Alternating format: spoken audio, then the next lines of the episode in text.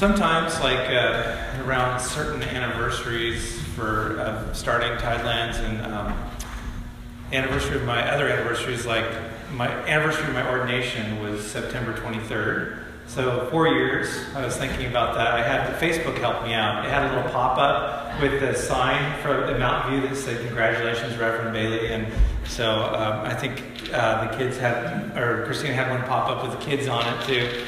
And it makes me think, how in the world did I end up on Camano Island? I have those moments. You see, I grew up in Bend, Oregon, and I, I, have a lot of pride in my hometown. I had I was telling that to somebody the other day that I grew up in Bend, and their response was, "You grew up in Bend?" And sometimes that's followed by, "Why did you move here?" And this time it was followed by, "Oh, it's such a beautiful place. I love to visit Bend. You got to grow up there?" yeah, I got to grow up there. So we started talking about all the things I loved about my home. The you know 350 lakes within a half hour drive a ski mountain. I could go from downtown Bend to the ski hill in about 15 minutes. I, world class ski area. The U.S. ski team uses it as their spring spot. I mean, amazing. I could take you, if we were to travel back to my hometown, I could take you on about 50 miles of the Deschutes River, some of the best fly fishing in the United States in the lower 48, and I could take you to a fishing spot on any one of those miles that I've been to, that I know about. I spent so much time there. I could take you to viewpoints on some of the cinder hills that have overlooks you wouldn't believe of the Cascade Mountains that people don't know about because they're kind of a secret spot. And you have to be an insider to know about those spots. I could take you to places many people who live within a few miles of these spots don't know about, like the ruins of a ski lift that was built back in the 20s on Pilot Butte State Park, right above a middle school. But unless you hike up the cinders and know the trail to get there, you never even know it was there. I could take you to Bruno's Pizza, get you some of the best pizza. And we walk in there, Bruno would be behind the counter, and he would go, Brandon, I haven't seen you forever. I used to go down there and, and, shop with my bike as soon as I could ride a bike from the time I was a little kid. He's still there. His shop is right there, a little hidden local gym. Still, a lot of people don't know about because it's tucked into a little neighborhood. Bruno's Pizza, great place. I could show you cabins in the woods, settlers' cabins, hand carved out of logs that aren't on any map that you can go and have a beautiful lunch at. Orchards are still growing wild from the homesteaders. I could take you to places where you can only get in by walking, and once you get in, it's a valley in the desert with all these old homesteaders' cabins and wild bighorn sheep. This is my home. I think of it as my home, even though this now is my home, right? That I live here. I don't ever even remember hearing the name Camano Island when I was growing up. For that matter, I'd never heard of Marysville, Washington until I got a phone call from John Mason. I had to find it on a map, and I didn't have Google Maps at the time, so it wasn't easy. Where is Marysville? And I lived there for 14 years. It was so odd when we first moved there. Everything was strange. It smelled strange, it felt strange, it looked strange. And in some ways, to be honest, now looking back, those first few years, as exciting and fun as they were, when I moved to Marysville, Christina and I moved to Marysville, they felt a little bit like exile to me. Because all that I had known was behind me. Everything was strange, even the relationships. I mean, people who became great friends like Leah. I mean, I, I didn't know her before that. So at the time, she was a stranger. Everything was new. And it felt a bit like exile. And as I was reflecting on that, I thought, you know, my first experience in my life when I had that sensation, that sort of sense of being just really disoriented and out of place and away and feeling exiled was when I went to college. Because I went from Bend, Oregon to Whitworth University, and I had only visited Spokane one other time before I went there in my whole life. And I didn't know anybody. Not a single person when I moved there at the college. And it felt like a like it felt like moving to another country, to be honest. Because I grew up in Bend, and Spokane was in the same kind of climate. It's that east side, eastern Washington, eastern Oregon climate. But everything was just a little bit different. I mean, there was a historic downtown area with huge buildings. We didn't have anything like that on the east side of Oregon. So it was just strange, and the, the same pine trees, but there was grass growing between all of it instead of desert. And so every, just the little things, they felt a little bit like home, but they were different. I would argue, those are two examples from my life, but I would argue that all of us have times in our lives when we feel like we're in a bit of exile. When things just get turned upside down. And it doesn't have to be because you actually move. Those, I think, are big moments for a lot of us. But sometimes it can happen because of a, just a job change. Or maybe health problems, and your life changes in ways that you never thought you'd have to deal with. It could be losing a loved one in a relationship that you can't have in the same way you had when they were alive. It could be a change in political leadership for our county or our country. Sometimes those can have big changes that make us feel like everything is turning around. It could be depression, it could be addiction, it could be a divorce. I think there's a lot of situations in our lives that we all go through that in the moment we may not have the words, but it feels a little bit like exile. Like, how did I get here? I'm away from home. I want to be home, but I'm not. Something has changed, and I just don't feel right. I want to read to us today from Jeremiah 29 1 through 9. There's a famous, and actually, we're going to read a little bit more than just um, 1 through 9. I think I put it on yours. I don't know if I have it on mine. I, we're going to read 1 through 14. 1 through 14. And there's a famous verse in here that a lot of people like to quote, although it's often taken out of context, and you're going to hear it in context. It's a verse that's often used at times of comfort. In fact, I heard it on the radio just this week. But here's the deal. We've been moving through Jeremiah, Jeremiah, and remember we said the background of this was that Israel had already been conquered by the Assyrians and taken away. But Judah and Jerusalem remained. They had not been conquered yet, but God was saying through Jeremiah this very unpopular message I'm giving you over to the king Nebuchadnezzar of the Babylonians. You're going to go into exile for 70 years, and then I'll bring you back. And of course, we've been looking at how Jeremiah shared that message, the, the accusations that God was bringing before them, how he's saying, Here's my court, and this is the evidence I'm giving before you of why you have left me and gone to other places and go, gone after other gods. So, what happens is eventually Nebuchadnezzar does come and he does surround Jerusalem. And at the time, the king says, of Jehoiakim, he surrenders to King Nebuchadnezzar after a while.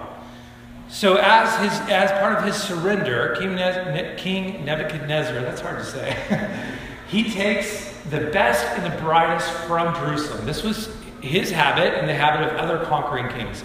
So he said, I'm taking the king and his whole family, except for his uncle, who I think might be loyal, so I'm going to leave him in charge as next king of Jerusalem.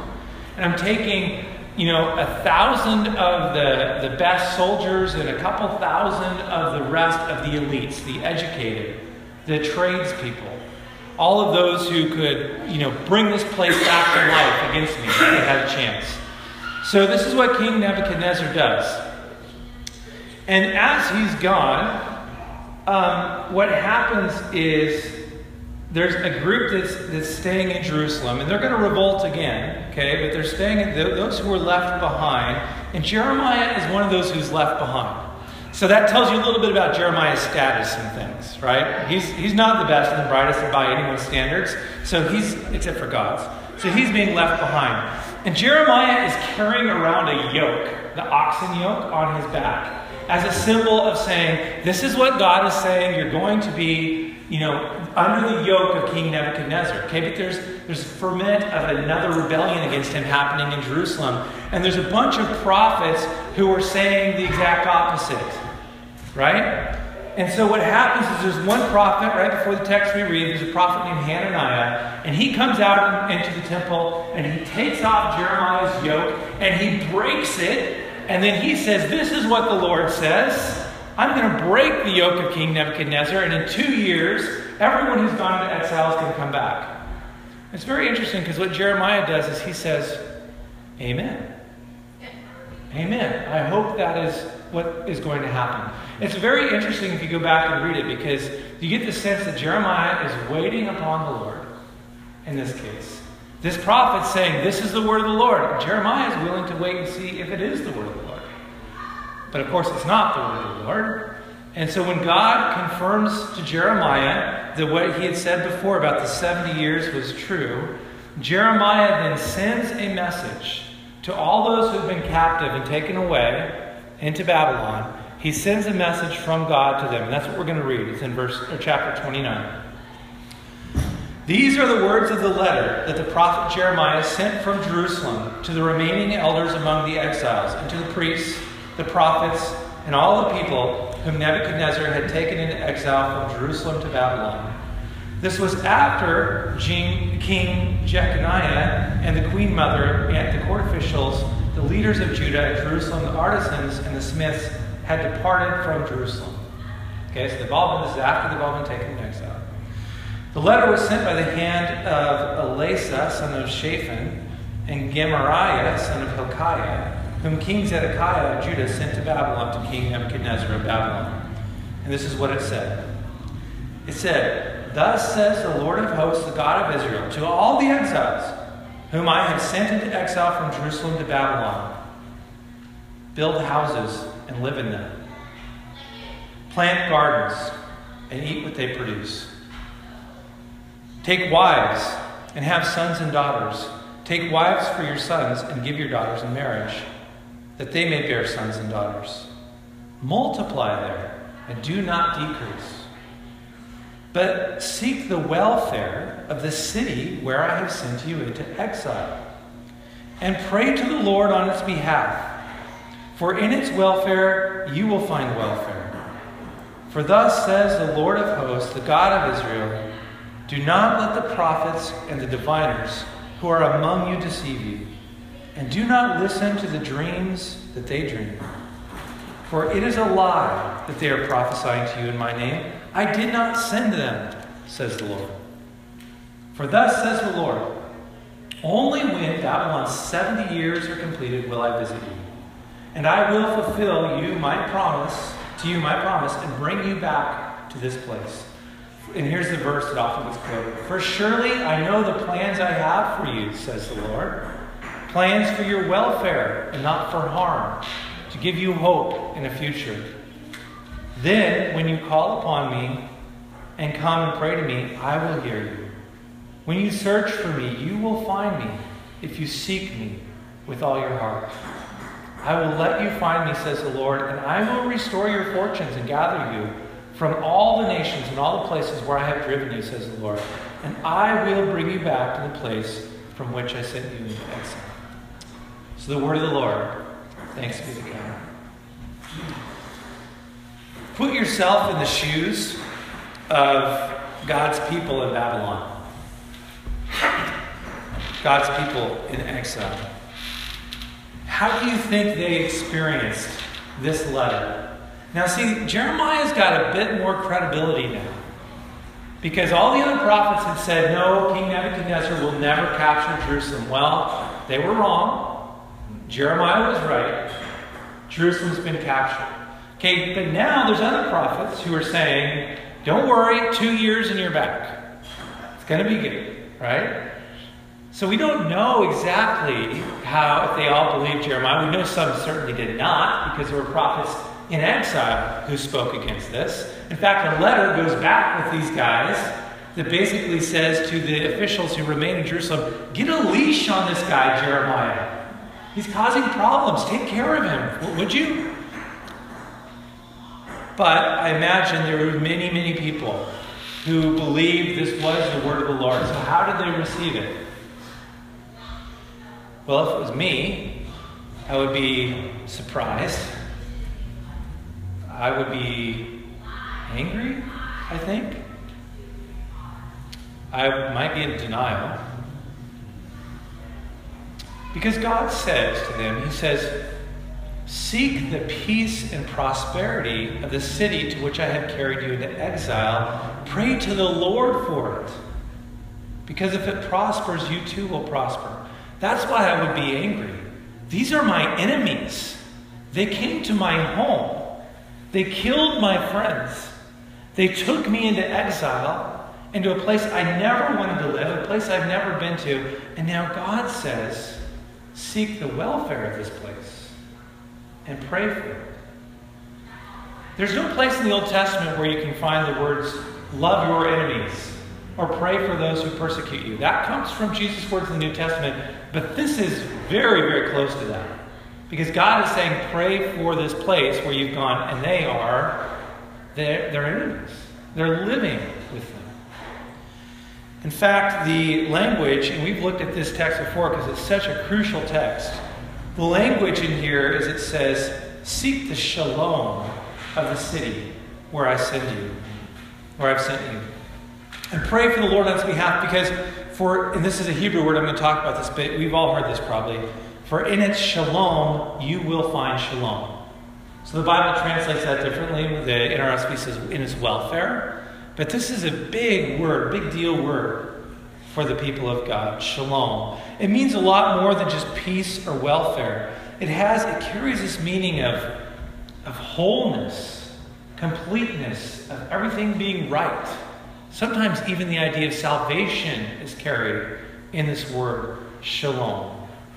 I love how Eugene Peterson says it. He says, Shalom means wholeness, the dynamic, vibrating health of a society that pulses with divinely directed pur- purpose and surges with life transforming love. You get that? It's the idea of it just sort of beating like a heart Shalom is this idea of it just beating within a community of transforming love and, um, and divinely directed purpose. Shalom. God's message to the people in exile is nothing less than this I want you to put on a new identity. I want you to put on a new identity. You think you're captives among your enemies. But I'm telling you that you are missionaries of shalom in this place. You're looking at yourself as victims. And I'm saying, in exile, I have a purpose for you, a reason I have you in this place. I imagine that the people had become a little bit lazy and even parasitic on the society in Babylon. They were just sitting around waiting for God to rescue. They weren't engaging with their neighbors, they were huddling together closer, building walls. It's interesting that what had happened with Israel, even before this, was they had lost their identity that God had given them as a sent people. They had been sent by God to the promised land. They had been sent to create a society that was completely different than anything the world had seen before a society where God was king, not a human being. They were sent for a purpose. They were sent to be a people of justice, and so God gives them the law. He says, You're going to be known as a people who cares for the alien, the orphan, and the widow, unlike all these nations around you. You're going to be a nation that has courts. You're going to be a nation that has places of refuge. You're going to set cities of refuge among you, where if someone's accused, they can run to that city and be safe. You're going to be so different. You're going to be a people of justice. You're going to be a people of mercy. You're going to be a people of wholeness, unlike any other nation. You're going to have one day every week where everything stops. Even your servants are going to get a break one day a week. Nobody else does this. God says, Because I'm your God, I'm sending you to do something that's never been done. You're going to cancel all the debts every seven years. You're going to rest the land. Even the land and the animals get a break. Once a week, once every seven years. They had lost their identity as a sent people. And then God sends them into a situation in exile where they can begin to live as He intended them to live again. It's very interesting. We don't know all the details. But I have a feeling that this word, this letter from Jeremiah, was a big deal.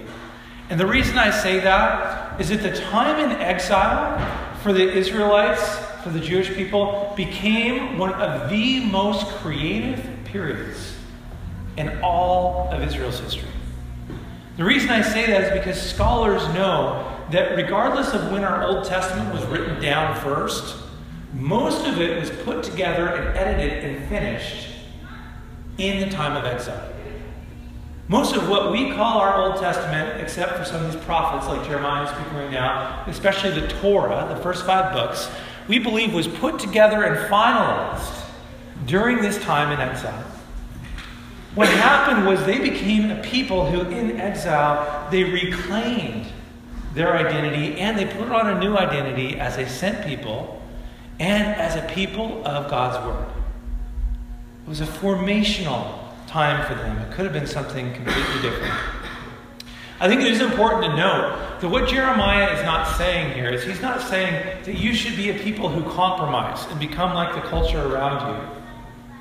He's telling them that they need to be engaging in the culture around them as missionaries of shalom, bringing something that isn't there, that only God can give. So he's not asking them to change and become exactly like the Babylonians, but he does say some really hard things like, you need to actually marry into their families. You need to build houses here because you're going to be here for a while. What if God is saying this to the church today? I'm talking specifically about the church in this country and the church in North America. Because there is a narrative that I hear more and more often in Christian circles, which goes something like, We are under attack. Christians are under attack in this country. The church is under attack. Or just as the church is being pushed and cast aside so that it doesn't have a voice anymore. And that is exactly true. The church does not have a voice like they used to in politics and in other forums in this country. But what if instead of looking at that as us being captives and sort of closing in and sort of hemming in and being scared, that we do what the Israelites did at this time and say, maybe God has us here for a purpose. Maybe we are meant to be missionaries of shalom in a culture where there is a lack of wholeness and peace and justice. Maybe there's a reason for it. It's very fun to study church history because the times that the church has been the healthiest has always been the times when it's been under greatest pressure and attack by the governing elements, whether that be a kingdom or a country. You look at the church in China today, it is vibrant, it is growing, it is powerful, and I don't think you can find a place except for maybe in North Korea where the church is under more constant attack by the government. And yet it's thriving and growing. And in the places where there have been open doors to Christianity, Canada, the UK, the United States, the church has been dwindling and dwindling and dwindling. Makes you wonder, right? So, what if, instead of looking at ourselves as victims, we think of ourselves as being sent people, missionaries of shalom? And then what would that look like? You know, I do still long for it, uh, my hometown. I mean, I, I, sometimes I dream about perhaps living there again someday. But you know what? That's not my home right now. I love this community. I love this place where I live. This will be my kids' home. Someday they will talk about this place the same way I talk about my hometown. So I could have an attitude of, I just can't wait till I can get back to my home. If only I could have these things. If only it could be like it used to be. But you know what? None of the places here are my true home. For any of us who are Christians, we have not arrived there yet. God promises that there's going to be a restoration, that there will be a new heaven and a new earth, that things will be set right. That's the home that we all long for. So maybe we need to see ourselves in this life, wherever we find ourselves, as sent people, as missionaries away from home. What would it look like practically? Well, You think about the, the exiles in Babylon. I mean, what would they have to do to fulfill God's charge here? He says, I want you to build houses, and I want you to intermarry, and I want you to plant gardens, right? And I want you to pray for this place. I want you to seek its shalom. Well, they would have to learn the language. That'd probably be the first thing they'd have to do. They would have to, uh, to build houses, they would have to learn how you build with the materials they have there because it would have been different from where they had. That's humbling. If you're a contractor, you're an artisan or a smith, you're now in a place where you have to go to someone you perceive as an enemy and say, Would you show me how you do things here? You're going to plant, it's going to be different. The seasons are a little bit different, the weather's a little bit different, the plants that they use are a little bit different, the food they make is different. So you're going to have to learn. You're going to have to go to your neighbor and say, Can I borrow some of those seeds from that weird looking plant you got? Can you show me how to plant it? It involves relationships, it involves listening, it involves humility. What would it be like practically to seek the shalom of our neighbors in our community if we're sent to it? Well, I mean, just a few examples that come to my mind. I think we would begin to get involved in the kinds of things that this community needs to flourish, not just in church activities.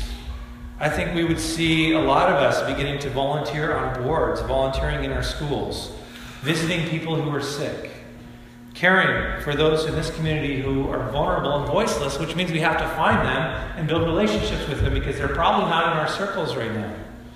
It would mean building relationships with people who aren't like us, for truly to seek the shalom of this community.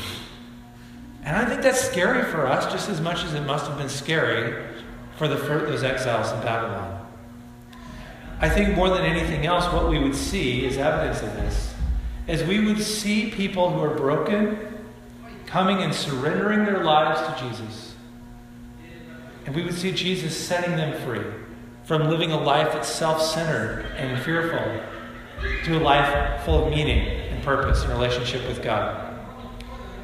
And this is just another way of looking at some of what we're trying to do with missional Sundays and missional communities is we're trying to figure out how can we do this in a very specific way to a specific group of people. So if we look at a subset of this community, because even this community is big, and you think of all the needs and all the things, but if, if I look at a smaller group of people, and I get together with a group of a few others who are Christians, and we say, how do we be missionaries of shalom? What would that look like? What kind of things would we see happening to this particular people? And then we begin to take steps to do it.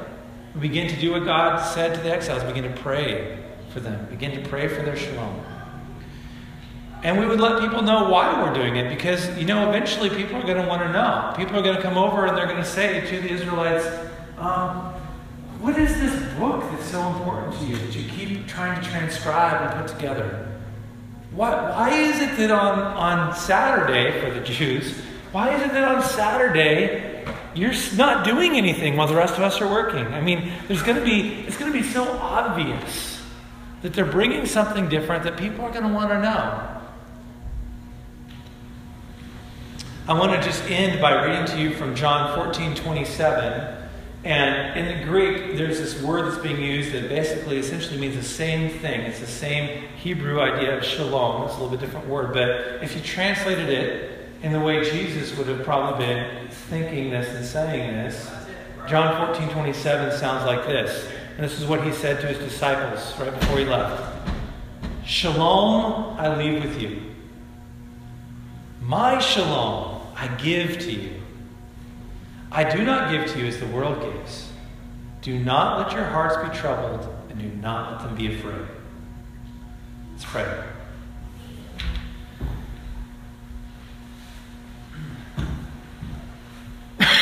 God, I thank you that you have given to us a purpose, that you have given to us both this peace that passes understanding and also a wholeness to our life that we could not create on our own. Lord, we know with all that's been going on around us that there is a desperate need for your shalom in this place. We know that we can't create it, but we know, Lord, that you call us to be a people who participate in it. So, Father, give us a vision and give us courage and give us imagination to be your people in this place. And Lord, for anyone who may be feeling right now like they are in one of those times of exile, I ask God that you would give to them your vision for the purpose during this time. Pray this in Jesus' name. Amen. Yeah.